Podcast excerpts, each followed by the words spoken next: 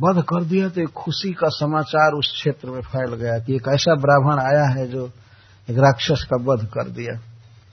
तो बहुत से लोग उस घर में आने लगे। कौन ब्राह्मण है, कौन ब्राह्मण है? तो युधिष्ठिर महाराज को भय हो गया कि ये भेद खुल जाएगा कि हम लोग पांडव हैं।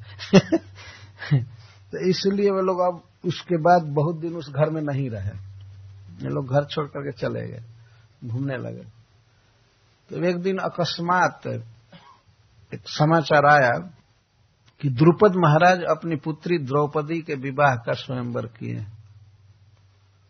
और भगवान वेदव्यास देव आकर के पांडवों से मिले और उन्होंने कहा कि आप लोगों को उस स्वयंवर में भाग लेना चाहिए। तो ये पाँचों भाई ब्राह्मण के वेश में गए उस स्वयंवर में।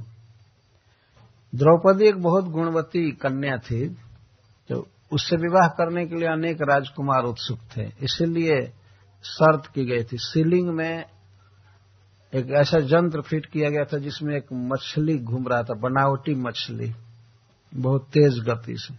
और उसका प्रतिबिंब नीचे रखे हुए पानी में पड़ रहा था। तो नीचे पानी में देख करके और मछली की आँख में बाण मारना था। और वो भी तेज गति से मछली घूम रही है। नीचे पानी में देख करके मछली की आँख में बाण मारना था और धनुष बहुत विशाल रखा गया था। धनुष उठाना ही मुश्किल था। उस कंपटीशन में भाग लेने के लिए सब लोग जुटे हुए थे। यहाँ तक कि द्वारका से भगवान भी आए थे, बलराम जी भी आए थे। दोनों भाई बैठे थे बगल में, एक दूसरे के साथ। और दुर्योधन आया था, उधर कौरव भी सब आए थे, सारा राज समाज जुटा हुआ था। तो भगवान जब बैठे थे एक साथ बलराम जी के साथ तो इन पाँचों भाइयों को देख करके कहते हैं कि देखिए भैया, वो व्यक्ति बिल्कुल युधिष्ठिर महाराज जैसा लग रहा है। वो तो थे ही युधिष्ठिर, लेकिन भगवान ऐसे अज्ञ की तरह बात कर रहे और भी वो सांवला ब्राह्मण अर्जुन जैसा लग रहा है। और वो मोटा तगड़ा भीमसेन जैसा लग रहा है। भगवान बिल्कुल अज्ञ की तरह बात कर रहे थे। बलराम जी भी कहते हाँ बिल्कुल वैसे ही लग रहा है। लेकिन अब तो वो हैं कहा? वो तो लक्षा भवन में जल गए थे। तो भगवान जानते हैं कि वही हैं और वे जले नहीं हैं। इस तरह की बातें कर रहे थे। तो कंपटीशन चालू हुआ।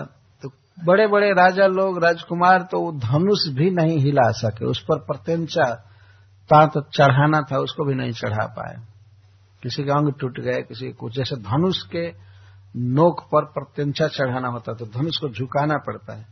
तो लिखा गया है कि कितने लोगों के तो हाथ पैर टूट गए उसे झुकाने में, प्रत्यंचा चढ़ाने में। तो कुछ भी नहीं कर सका। अंत में कर्ण खड़ा हुआ, लक्ष्य वेद के लिए। कर्ण खड़ा हुआ तो द्रौपदी ने देख करके कहा कि इस पुरुष के कुल और जाति का मुझे कोई पता नहीं है, इसलिए यह भाग नहीं ले सकता। वास्तव में वह जो कंपटीशन था केवल ब्राह्मणों और क्षत्रियों के लिए था। पहले से निश्चित किया गया था। तो द्रौपदी ने कह दिया कि इसके जन्म का मुझे कोई पता नहीं है। किसी को पता हो तो बताओ कुछ तो कर्ण कंपटीशन भाग नहीं लिया। उसी समय बड़ा क्रोधित हो गया द्रौपदी पर। अंत में अर्जुन उठे और अर्जुन बात की बात में धनुष पर प्रत्यंचा चढ़ाए और लक्ष्य वेद कर दिए। तो फिर जितने राजपूत जुटे थे क्षत्रिय, वे सब झगड़ा करने लगे कि नहीं, द्रौपदी का विवाह ब्राह्मण से नहीं हो सकता है, ब्राह्मण से नहीं हो सकता है। वे अर्जुन को ब्राह्मण समझ रहे थे। ब्राह्मण के साथ नहीं होगा, राजा के साथ होना चाहिए, राजकुमार के साथ होना चाहिए।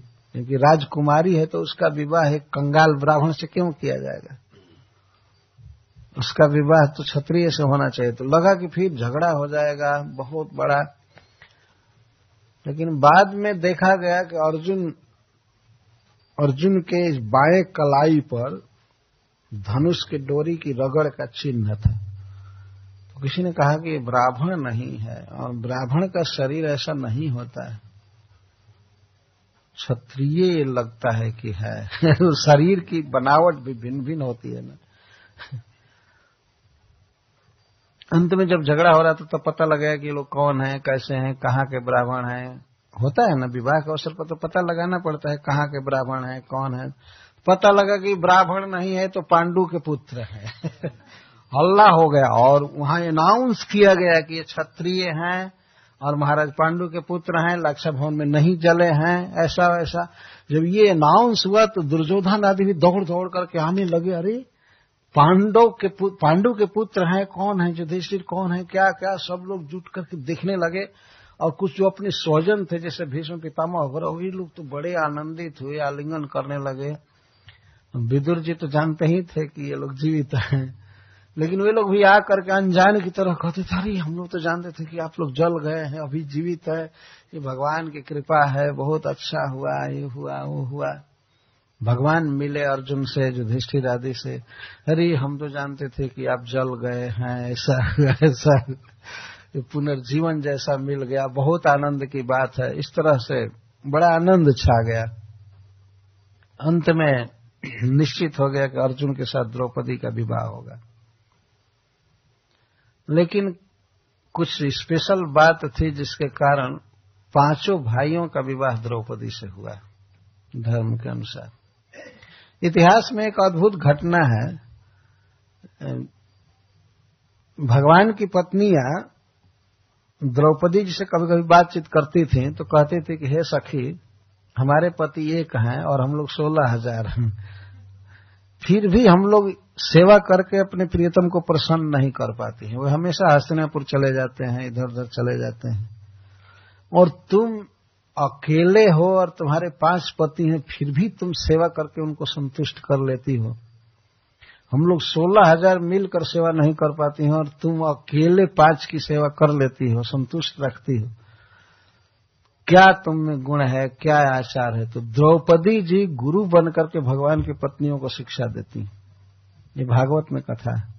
और महाभारत में बड़े विस्तार से दिया गया एक पत्नी पाँच पत्नियों को संतुष्ट रखे। कभी उनमें कलह नहीं हुआ द्रौपदी के लिए, कभी नहीं। इतना वास्तव में वो गुणवती स्त्री थी, द्रौपदी। भगवान उसको अपनी बहन कहा करते थे। सुभद्रा की तरह मानते थे। तो भगवान जिसको अपनी बहन कहें या सखी कहें वो, वो स्त्री कितनी महान हो सकती तो द्रौपदी के साथ विवाह हुआ तो पांडवों का संबंध द्रुपद महाराज से हो गया बहुत बड़े शक्तिशाली राजा से। तब अपने आप धृतराष्ट्र बुलाए इन लोगों को हस्तिनापुर में। और बुला करके आधा राज्य दे दिए इनको। मरने के बाद आधा राज दे दिए। आधा राज दे दिए। इतना सुंदर शासन किया महाराज युधिष्ठिर ने, चूँकि धर्म के अवतार थे। इसलिए तुरंत राज्य का विस्तार हुआ, प्रजा सुखी हो गई, सब हो गया तो फिर भी दुर्योधन जल रहा था। उसने अपने पिता को, धृतराष्ट्र को उत्सुक किया कि इनसे, इनके साथ जुआ खेलना चाहिए। जुआ खेलना राजाओं का धर्म है। कर्तव्य है बुलाया जाए। तो धृतराष्ट्र बुलाए युधिष्ठिर को। कहो बेटा, हम लोग द्युत क्रीड़ा खेलें, राजा लोग खेलते रहते हैं, और दो चार अरब इधर उधर हो तो कोई बात नहीं। जुआ में अगर कोटी या अरबुद अरब रुपया इधर उधर होता है, कोई बात नहीं, खेलना चाहिए। तो युधिष्ठिर महाराज आए खेलने के लिए। और उस शकुनी बहुत कपटी था। किसी भी खेल में युधिष्ठिर को परास्त करता जाता था। शुरू शुरू में क्या ट्रिक किया? जब छोटा छोटा दाव रखा जाता था तो युधिष्ठिर को जिता देता था। जीत जीत जाए। अगर शुरू में ही हार गए होते तो मनोबल कम हो गया होता। तो शुरू में जिताता गया जिताता गया। और बाद में युधिष्ठिर महाराज हारने लगे। हारते हारते यहाँ तक कि राज्य हार गए। अपने भाइयों को हार गए। अंत में उनसे कहा गया कि आपके पास अभी बहुत बड़ा धन है। आप द्रौपदी को दाव पर रख करके इन सबको छुड़ा लीजिए, जीतेंगे तो। तो इनके मन में आ गया कि हाँ ठीक है। राज्य चला गया है। धन एक पैसा भी नहीं है, कुछ भी नहीं है। तो द्रौपदी को दाव पर रख दिए। जुआड़ी यही करेगा और क्या करेगा? जुआ खेलने वाले की बुद्धि नष्ट हो जाती है। तो इस प्रकार से दाव पर रखे गए द्रौपदी भी हार गई। तो उसको भरी सभा में नग्न करने का प्रयास किया गया, वो कथा आप जानते हैं, लेकिन भगवान की कृपा से वह बिल्कुल सुरक्षित रही। द्रौपदी की लज्जा नहीं गई, बच गई। बहुत बड़ा भूकंप हुआ उस दिन तब बाद में धृतराष्ट्र महाराज का चित बदल गया फिर से उन्होंने पांडवों को राज लौटा दिए लौटा दिए द्रौपदी से ही पूछा धृतराष्ट्र ने कि बोलो बेटी मैं क्या करूँ? जो वस्त्र हरण नहीं हो सका तो द्रौपदी ने कहा मांग, मांगने के लिए बाध्य किया धृतराष्ट्र ने कि मांगो बेटी मांगो बेटी क्या चाहती हो? तो द्रौपदी ने कहा कि सबसे पहले यह किया जाए। कि मेरे सबसे श्रेष्ठ पति युधिष्ठिर महाराज को दासता से मुक्त किया जाए।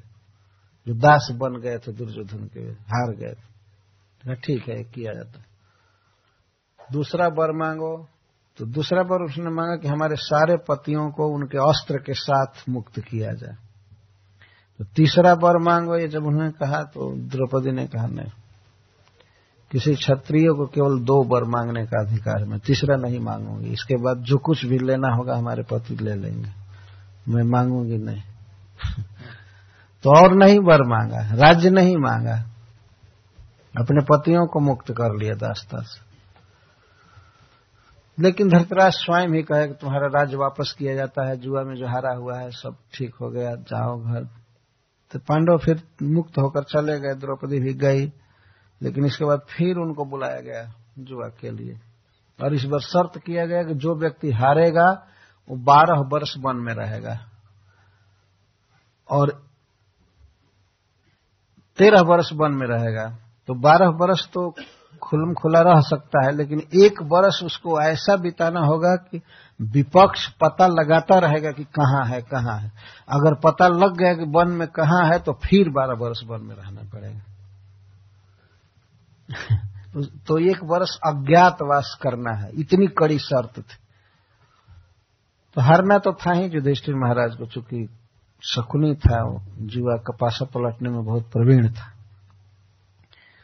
तो जुआ हुआ, फिर हार गए। हार गए तो राज्य हार करके, अब राज मुकुट वगैरह सब त्याग करके अपनी पत्नी द्रौपदी के साथ वन में चले गए पांडव। एक पैसा भी नहीं ले गए सब कुछ हार चुके थे। और कुंती महारानी विदुर जी के साथ रहने लगी द्रौपदी इनके साथ गई। वन में क्या क्या कष्ट हुआ है तो बहुत बड़ी कथा है। बहुत बड़े बड़े कष्ट आए लेकिन पांडव भगवान की कृपा से सारी विपत्तियों को पार कर, कर रहे थे। अंत में जब तेरहवा वर्ष भी पूरा हो गया इसके बाद अब ये हुआ कि अब हमारा राज लौटाया जाए राज लौटाया जाए। तो कौन कहे इस बात को? रा, राजा विराट के नगर में एक मीटिंग हुई। उस मीटिंग में भगवान आए थे बलराम जी आए थे और और सात्यकी वगैरह। तो ये हुआ कि अब कौरवों को कहना चाहिए कि वे राज लौटा दें। कौन कहेगा? तो कुछ लोग कहते थे पांडवों के पक्ष के कि नहीं सीधे युद्ध किया जाए मार करके छीन लिया जाए। लेकिन बलराम जी उस सभा में बैठे थे। बलराम जी ने कहा कि नहीं, अपने बंधुओं से कलह करना ठीक नहीं है, युद्ध करना ठीक नहीं है। बल्कि सातकी जी बोल दिए कि आप हमेशा दुर्योधन के फेवर की बात करते क्यों नहीं युद्ध करना चाहिए? नहीं नहीं, अपने संबंधी हैं, युद्ध नहीं करना चाहिए। संधि की बात करनी चाहिए। तो सत्यकी जी कहे, संधि की बात करते हैं तो आप दुर्योधन को समझा देंगे। आपका चेला है ना? बलराम जी कहे, नहीं, हम, हमसे वो नहीं समझेगा। देखो, बोलने में कृष्ण सबसे श्रेष्ठ किस समय क्या बात बोलनी चाहिए, कृष्ण के समान वक्ता इस संसार में कोई नहीं है। हमें विश्वास है कि अगर कृष्ण संधि दूत बन करके जाएँ और ये प्रेम से बात करें, टेंशन में झगड़ा की बात न करें, प्रेम से बात करेंगे तो वो लोग मान जाएँगे। सत्यकी जी ने कहा कि नहीं मानेंगे, गारंटी मैं देता हूँ, नहीं मानेंगे, बिना युद्ध के। बलराम जी ने कहा कि नहीं, हम लोगों का कर्तव्य है कृष्ण को दूत बनाकर भेजना चाहिए बलराम जी के कहने से ही युधिष्ठिर महाराज कृष्ण को दूत बनाकर भेजे। और अंत में कहे कि देखिए, बिल्कुल न माने तो आप ये कहिएगा कि पाँचों भाइयों के लिए पाँच गाँव दे दो। गाँव के नाम लिखे गए हैं, शहर थे वास्तव में, इन गाँव को।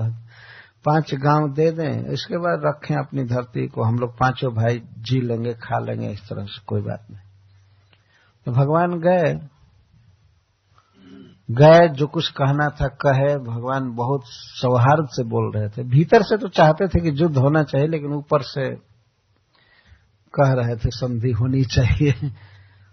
दुर्योधन सुन करके कहा कि देखो माधव, आप पाँच गाँव की बात तो बहुत कर रहे हैं। बिना युद्ध के सुई की नोक से जितनी भूमि छेदे जाती है, उतना भी नहीं दूँगा। इतना भी नहीं दूँगा। जो कुछ करना हो आप लोग कीजिए। तब भगवान ने कहा, ठीक है, अब युद्ध होगा।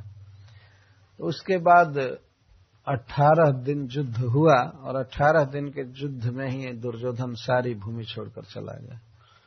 जो सुई की नोक भर ज़मीन नहीं दे रहा।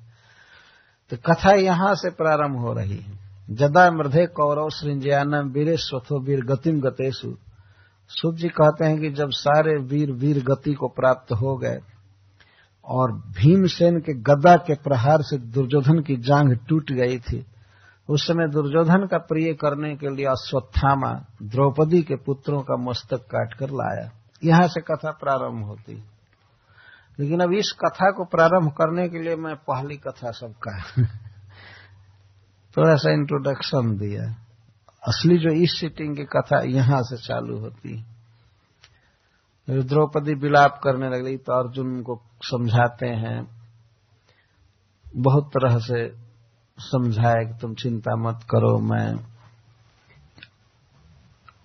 अश्वत्थामा का मस्तक काट कर लाऊँगा, ये करूँगा, वो करूँगा।